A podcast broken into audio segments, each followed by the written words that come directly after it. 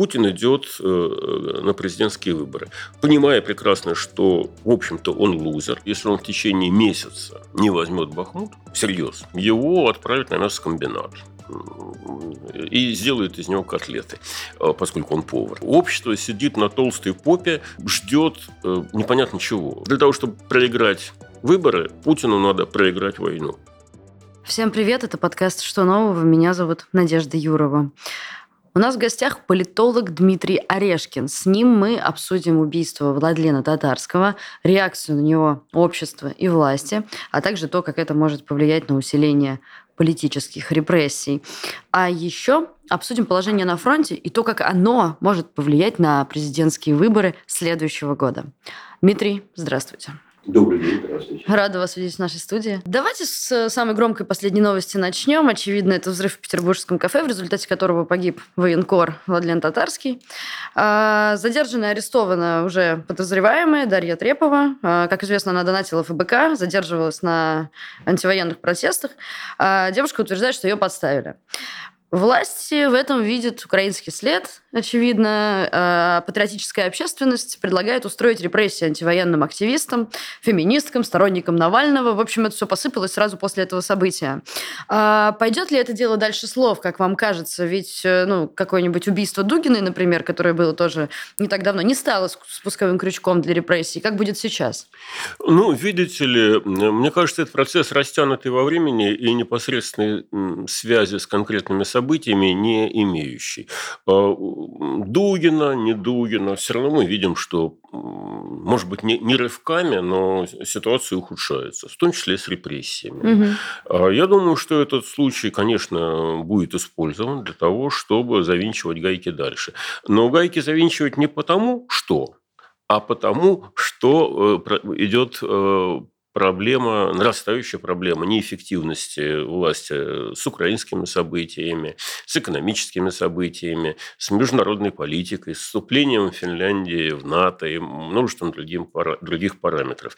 А поскольку власть э, ассоциируется с Путиным, и с Путиным же ассоциируется Россия, а, значит, нельзя допустить, чтобы общество подозревала, что Владимир Путин и его команда неэффективные менеджеры. Угу.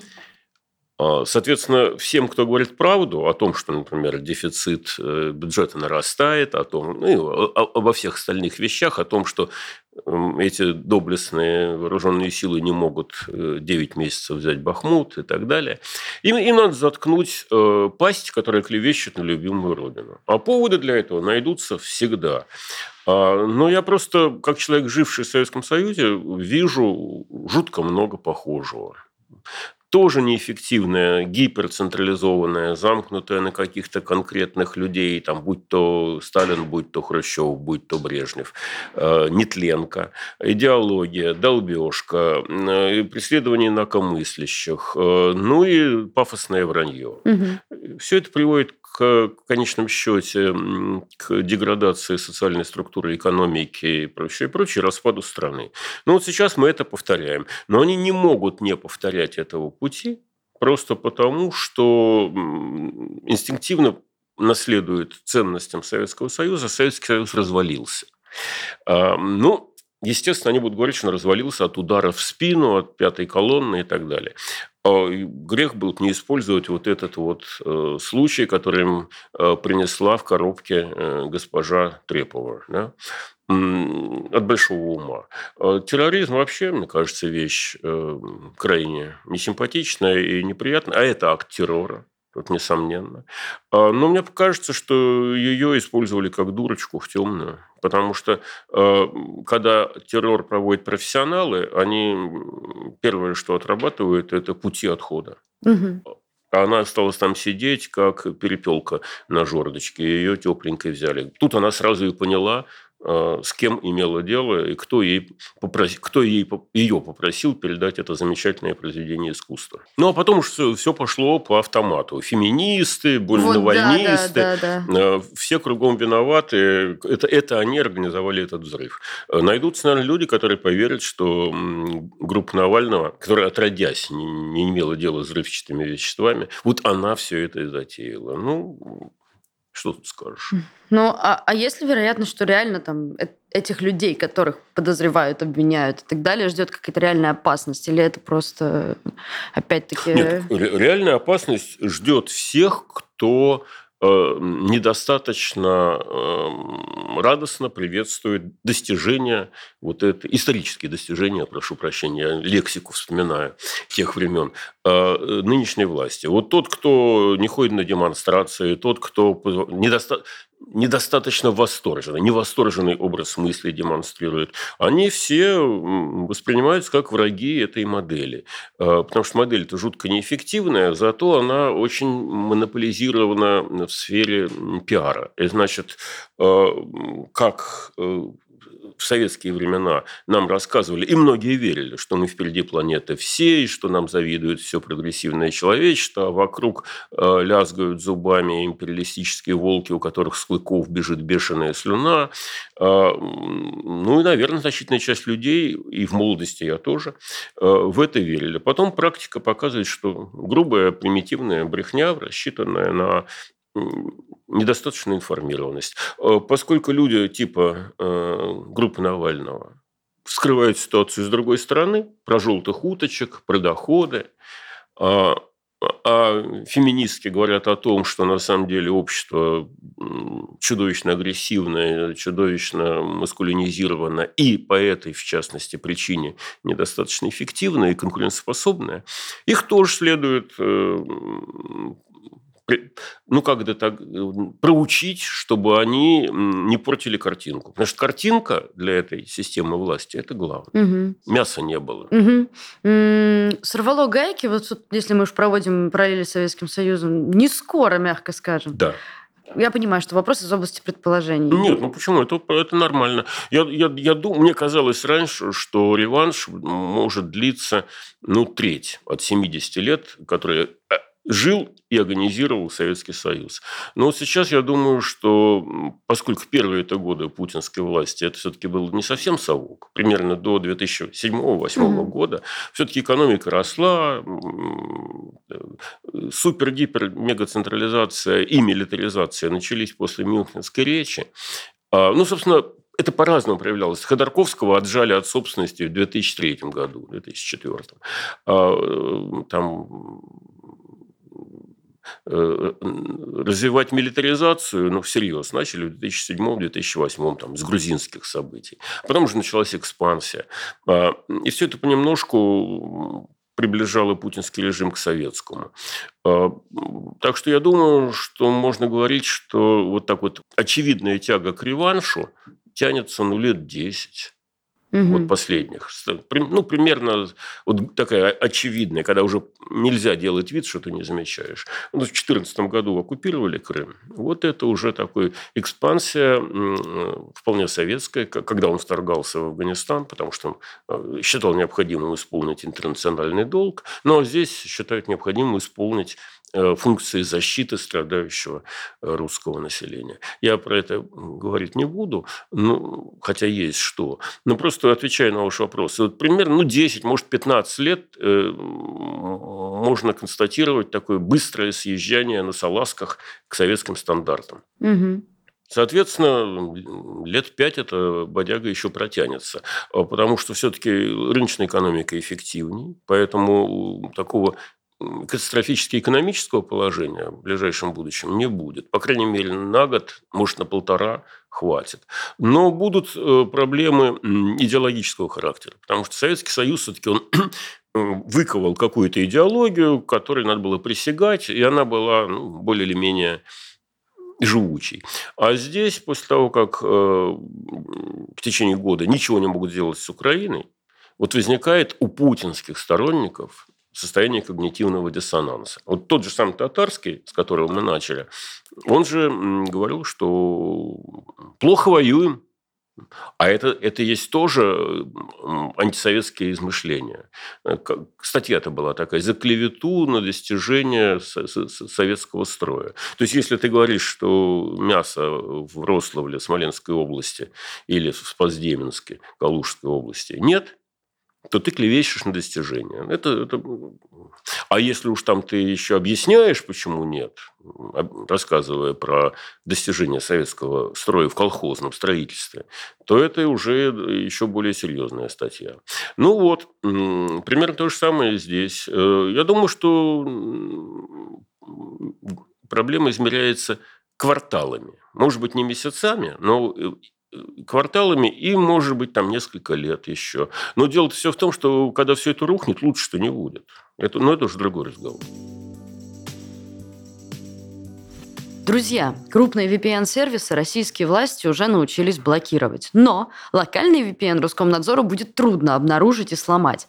Новая газета «Европа» вместе с партнерами запустила сервис, который позволит любому желающему сделать такой VPN-сервер на 250 человек. Получить доступ к сервису просто. Достаточно сделать регулярное пожертвование от 10 евро в месяц. Все подробности ищите по ссылочке в описании к этому видео. Давайте оставаться на связи, где бы вы или мы не находились. Вернемся к кафе. А, Пригожин, где, который владел им, в очередной раз в этот же день объявил о взятии Бахмута. Ну да, в очередной раз. А, да, в очередной раз. Как вам кажется, каково его положение на российской политической арене сейчас? У него ситуация аховая, потому что если он в течение месяца не возьмет Бахмут, всерьез, а, его отправят на мясокомбинат и сделают из него котлеты, а, поскольку он повар. А, но э, мне кажется, что Путин его запустил на арену для того, чтобы наши военные, я имею в виду Шойгу, там, Герасимова, понимали, что есть альтернатива. А, и понимали, что если Пригожин покажет э, с точки зрения Путина выдающиеся достижения, то он приподнимется, а они приопустятся. Для этого его, чтобы создать такую вот конкуренцию перед собой, э, для этого Путин его и запустил. Э, и Пригожин был уверен, припомните их высказывания с господином Кадыровым там, в октябре, в ноябре, что вот сейчас он трусов, э, бездельников, толстозадых генералов сместит, поставит своих верных друзей типа Суровикина, и они сейчас эту самую Украину разметут. Что-то пошло не так. Не, не, не получилось. И не получилось, потому что система больная. Система, она не умеет ни работать, ни воевать. Она умеет пафосные сказки рассказывать. Это у нее получается отлично. Обращайтесь э, к госпоже Сагдееву или Соловьеву или Владимиру Путину. А, который мобилизует, вдохновляет, объясняет, что кругом враги, э, в скобках, э, бежит бешеная слюна с клыков, как Дмитрий Анатольевич Медведев употребляет. Это все времена, когда мне было 20 лет. Я все это хорошо помню. А, так вот, э, не получается у Пригожина. А наследить он успел мощно облаял чуть не матерно и Шойгу, и Герасимова, соответственно, растопырив пальцы, он говорил, что он-то сможет. И если вот он теперь не сможет, то у него большое количество врагов. И они с удовольствием возьмут вилочку и нож и аккуратненько его разделают. А, потому что он, ну, как бы хотел влезть э, на победных воплях э, в российскую политическую элиту, а его там воспринимают, в общем, ну, как провиню такого, да, выскочку. А, так вот, я думаю, что у Пригожина дела неважные, и хорошим признаком это является то, что куда-то делся его верный друг, академик Кадыров. А, академик Кадыров исчез с радаров, и раньше они были прям два таких братана, пацана, которые там растопырив пальцы, обещали победы и негодовали, что этих побед нет. А теперь Кадыров о чем-то размышляет где-то подальше. Пригожин остался один. Союзников у него нет. Это очень, опять же, в правилах советской э, номенклатуры. Э, когда номенклатура чувствует, что кто-то попал в нелюбовь, может быть, даже в опалу э, к э, лично крупным начальникам, они начинают от него дистанцироваться. Вокруг него образуется вакуум. Он в этом вакууме может метаться там, или сходить с ума, как, например, господин Ежов, товарищ Ежов в свое время. Э, уже вопрос решен. Так вот, Пригожин мечется. То он в кафе, то он на линии фронта, то он заявляет, что юридически он уже взял Бахмут что потом опровергается. А, так что я думаю, что все прекрасно понимают, что дела у Пригожина скверные.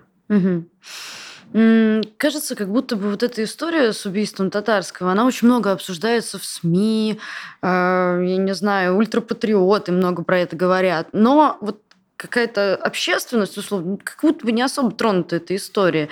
Вот э, можем ли мы сказать, что радикализация общества тут ждать пока что не стоит, все это жутко пассивно и... Общество сидит на толстой попе э, и э, ждет непонятно чего. А, оно было бы радо, если бы с поля боя принесли победные вести. Но их не несут. То есть их несут, что вот Пригожин взял но потом оказывается, что это примерно такая же весть, как заявление господина Рогозина о том, что в 2020 году будет реализована колонизация Луны. Помните, наверное, такое? Где господин Рогозин? Где колонизация Луны? Но, тем не менее, мы все продолжаем подниматься с колена и идти от победы к победе, и мне это все жутко знакомо. А, я, собственно, это чувство пытаюсь передать вам. А, в вашей жизни вы тоже будете это вспоминать э, тоской и печалью. А, заранее предупреждаю. Спасибо за спойлер. Так вот, э, возвращаясь вот к этим самым делам. Ну, кто такой татарский? И пока его не грохнули, про него никто и не знал.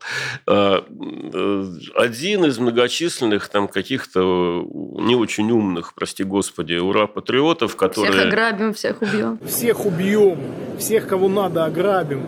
Все будет, как мы любим.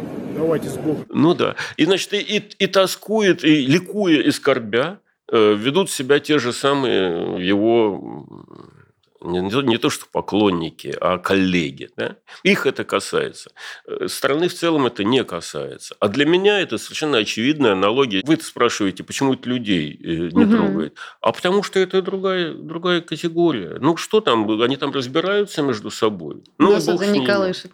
А? Нас это не колышет. Это где-то В общем, там. да. У людей проблемы. У людей там не хватает денег. У людей забирают детей, мужей, братьев. Там, от, в некоторых случаях отцов, э, на военную операцию, откуда они могут вернуться э, в пластиковом мешке. И они эти проблемы сейчас решают. А какой-то там человек, который там рассказывал, все будет по-нашему, убьем, ограбим, все будет так, как мы любим. Ну, в общем, так оно и идет. Все будет так, как, им, как ему нравилось.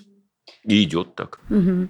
А, следующая тема. До очередных выборов президента остается меньше года. Можем про это поговорить. Э, для наших слушателей и зрителей на 17 марта 2024 года все это добро запланировано. А, вот, прочитаю новость. На семинаре для вице-губернаторов по внутренней политике, который проводит администрация президента, обсуждалась формула президентских выборов в России в 2024 году. Все по классике. Формула. Ну вот, вот явка 70%, а, 75% это... за Путина. Угу. Реальный рейтинг Путина прямо сейчас может позволить ему набрать столько голосов? А, вы понимаете, э, мы можем им говорить только про декларируемый рейтинг. Социологи опрашивают людей, людям говорят «да». Но Насколько... это же зависит от как, какие социологи опрашивают. Ну, нет, я имею в виду доброкачественных. Ага. Я, я имею в виду иностранного агента по имени Левада-центр. Угу. Он упорно проводит одни и те же опросы, раз в месяц публикует уровень поддержки тому, что в правильном, неправильном направлении идут дела в стране. Это около 60 с чем-то процентов, говорит, в правильном. Угу. До тех пор, пока не, не встретится с поражением в правильном, это значит понятном, мне привычном и так далее. И около 75% поддержка лично Путина. Не надо путать с э, президентским рейтингом. Это немножко другое. Угу. Потому что можно Путина не поддерживать, но на выборах за него проголосовать, чтобы... Так, например, коммунисты поступают. Они, когда его спрашиваешь, ты поддерживаешь Путина? Нет, не поддерживаю. Он, он ставленник буржуазии и так далее. Но на выборах проголосую, потому что он отвеч... Э, дает отпор Западу. Ну, вот угу. такая логика. Значит, короче говоря, декларируемый уровень поддержки около 75%. Что за этим стоит, ну, уже никто не знает. Вот эта проблема к э, социологам, они сами не знают. Они могут косвенными методами там что-то узнать. Косвенные методы показывают несколько менее восторженное состояние умов так скажем. Но проблема выборов, мне кажется, в Кремле осознается как проблема референдума по отношению к войне. Угу. И э, в этом смысле таких оптимистичных ожиданий я вот не вижу. Почему не вижу? Потому что не далее, как вчера, э, мы узнали, что реализуется инициатива по уменьшению количества избирательных участков в стране. Их у нас сейчас 95 тысяч. Ну, примерно там на 10 с чем-то процентов уменьшится. Ну, будет там 80 тысяч. Что это важно? Что, почему это важно? Привет, электронное голосование? Во-первых, да, электронное голосование. Во-вторых, э, избирательная система хорошо знает, кто в ней работает. Например, в Москве есть районы, где считают абсолютно безукоризненно. Угу. Там, скажем, Гагаринский район, Академический район, Университетский район, там, Центр, Тверская и прочее. Там избирательные комиссии другие, там живут люди другие, а там все достаточно прозрачно, и их, в общем, никогда даже не заставляли фальсифицировать. И есть так называемая внутригородская внутренняя провинция, или, правильно говорить, внутренняя периферия. А, ну, скажем так, э, Восток э, России, там Волгоградское шоссе, Москвы, Москвы конечно, извините, а, какой-нибудь или там северо-восток, юго-восток, вот эти регионы, а там дешевле жилье, там больше зависимых людей, Перово, вот, вот такого рода районы. А, и там фальсификата больше. Сокращать будут тех, кому лучше не подходить. То есть приличная комиссия. Это второе. А, значит, ну и, конечно, э, на, на самом деле э, работают политтехнологи сейчас на так называемую сушку или убийство явки независимых избирателей. Вот что, тот человек, который сам считает, что он должен прийти и проголосовать, таких людей желательно на выборах иметь поменьше. А побольше тех, которых э, приглашают или заставляют э, прийти на работу работодателей. Угу. Ну, например, там э, военнослужащие или там пациенты в больнице, да, куда ты денешься? Или жители домов престарелых. Вот учителя школ, бюджетники, крупные, работники крупных предприятий. Им начальник сказал, что надо проголосовать. Ну, зачем подставляться? Придет, проголосует. А поскольку он искренне уверен, что результаты контролируются, то он проголосует так, как надо. Ну, три простых резона, ради которых сокращают число избирательных комиссий и, в общем-то, упрощают всю модель. А если все-таки власти поймут, что даже этого недостаточно, могут ли они пойти на отмену выборов? Нет, этого будет достаточно. Угу. С помощью этих методов они нарисуют такой результат, какой нужен. У нас же есть ну, немало ультрапатриотов. Они понимают, что война, в общем-то, успехов не приносит. Не станет ли это тоже каким-то фактором перекоса? Вот это очень... Э, нет, на самом деле здесь у меня вопрос, ответа нет. Насчет выборов, мне кажется, все понятно. Я ими 20 лет занимался. Понимаю, как там устроено. А насчет ультрапатриотов, для меня это загадочные люди, когда там какой-то там э, пулемет автоматов Максим Калашников, который, у него на самом деле фамилия Кучеренко, кажется, а, несет свою пургу, и еще недавно он себя называл публично русским фашистом и этим гордился, а сейчас он обвиняет, естественно, в фашизме украинцев. А, вот как устроена психика этих людей, для меня загадка. А, э, им нужна победа. Они, ну, я так понимаю, это какая-то травма ментальная, жертвы ментального аборта, выполненного совком. Они действительно уверены, что Гитлера победил товарищ Сталин. И вот если бы у нас был товарищ Сталин, то мы бы всех уже победили. Э, ну, поскольку они люди дремучие, то им довольно бессмысленно объяснять, что Гитлера победила антигитлеровская коалиция, в которой был очень весомый вклад Британии и Соединенных Штатов. Они этого не знают э, и знать не хотят что характерно. Поэтому, когда начиналась война, они были в восторге, они думали, что вот мы можем повторить, да, на вежливый вопрос, а что у вас наросло лишних 27 миллионов человек, и что у вас за спиной стоит э, мощный военно-промышленный комплекс Соединенных Штатов и Британии, как повторять-то? Нет, они, не, а, а зато у нас за спиной белый смокинг, белый китель товарища Сталина. Этого достаточно. Оказалось, недостаточно. Сейчас они переживают э, когнитивный диссонанс, который принимает форму яростного э, поиска виноватых. Значит, кто-то из них, как Гиркин, говорит, что Путин виноват. Ну, не, не прям так Путин. На Путина они замахиваться не рискуют, а там Шойгу, Герасимов. Вот мы бы справились лучше. Ну, пожалуйста, вот эти деятели мы позволили Суровикина поставить. Он там э, огромное количество ракет потратил, чтобы разнести э, инфраструктуру э, энергетическую в Украине. Разнес. А теперь вот наши пропагандисты негодуют. Потому что как же так? В Киеве есть и тепло, и свет, и, и вообще. Ответ простой. Эта модель не умеет решать проблемы, она не конкурентоспособна и в экономике, и в культуре, и в финансах, и в войне тоже. Вот этого они осознать не могут. Э, не способны. Просто потому что это убивает их картинку мира и оказывает, представляет их такими, какие они есть на самом деле. То есть невеждами и дураками. Прошу, прошу прощения за простоту формулировок. Поэтому в критической ситуации я думаю, они скорее будут Путина поддерживать. Потому что а какая альтернатива-то? Дедушка Зюганов? А Путин, ну, хотя бы он такой, в общем, э, дает отпор проискам Запада. Запад они ненавидят на уровне э, врожденного какого-то порока сердца или мозгов, потому что они там никому не нужны они не конкурентоспособны тоже. Значит, они защищают изо всех сил вот эту систему. Э, и когда будут выборы, ну, у Путина, конечно, не будет никаких достойных конкурентов, они уже все уничтожены. А э, кто-то из них э, постарается их проигнорировать, а кто-то из них, э, скрипя сердце, пойдет проголосует за Путина, потому что а кто еще? Кто еще защитит Россию, матушку, от агрессии Украины, Латвии, Литвы, Эстонии и теперь еще и Финляндии? Угу. А нас может ждать окончание войны перед выборами, как в 96-м? А, конечно, для Путина это было бы желательно, но ему же нужно, чтобы война была завершена победой, угу. а не получается. А, э, поэтому э, вот поэтому и был выпущен на арену, на арену товарищ Пригожин, которому тоже не удалось решить эту задачу. Что дальше?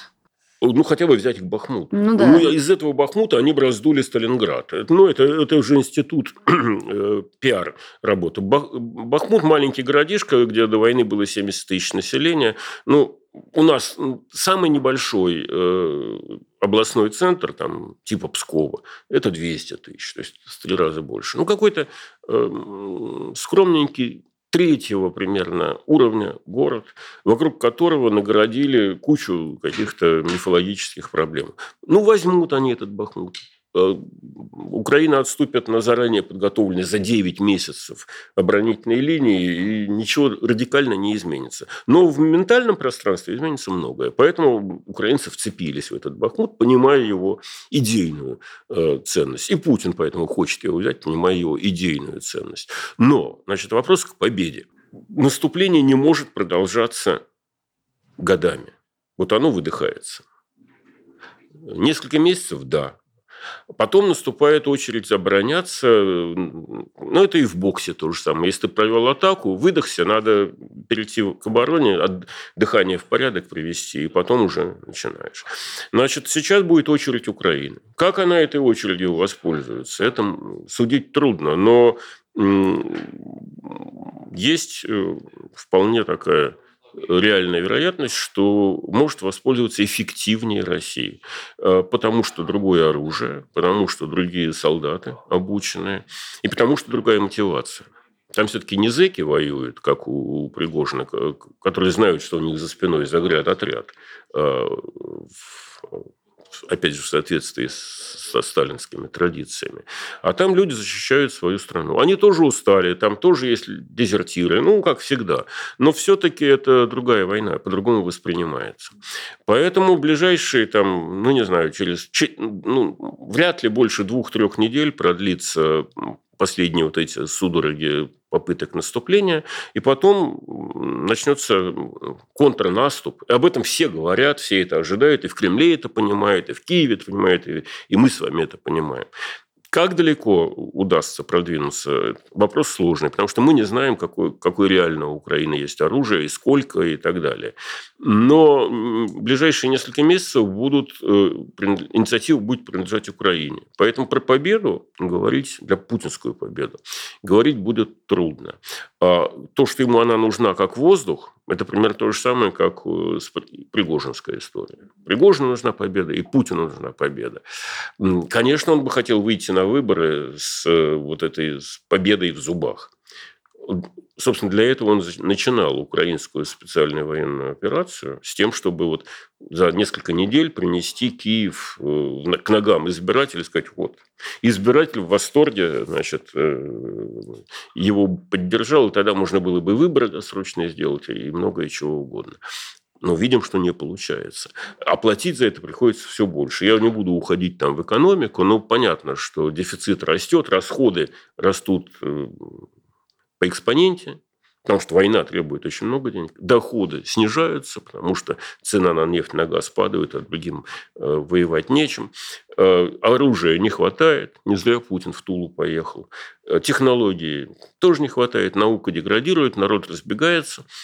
Э, вот со всем этим богатым набором событий э, Путин идет э, на президентские выборы, понимая прекрасно, что в общем-то, он лузер. Страшные слова, но я их уже два года повторяю. Он лузер политический. Он сделал серьезнейшие политические ошибки.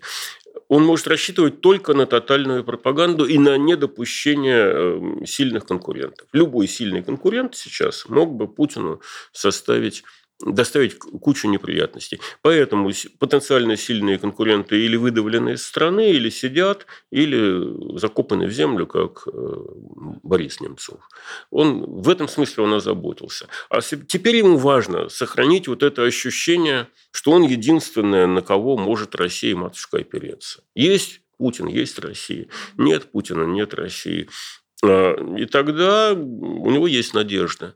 А если у него не будет победы или хотя бы картинки победы, тогда эти выборы превратятся в референдум по поводу отношения общества к этой украинской войне.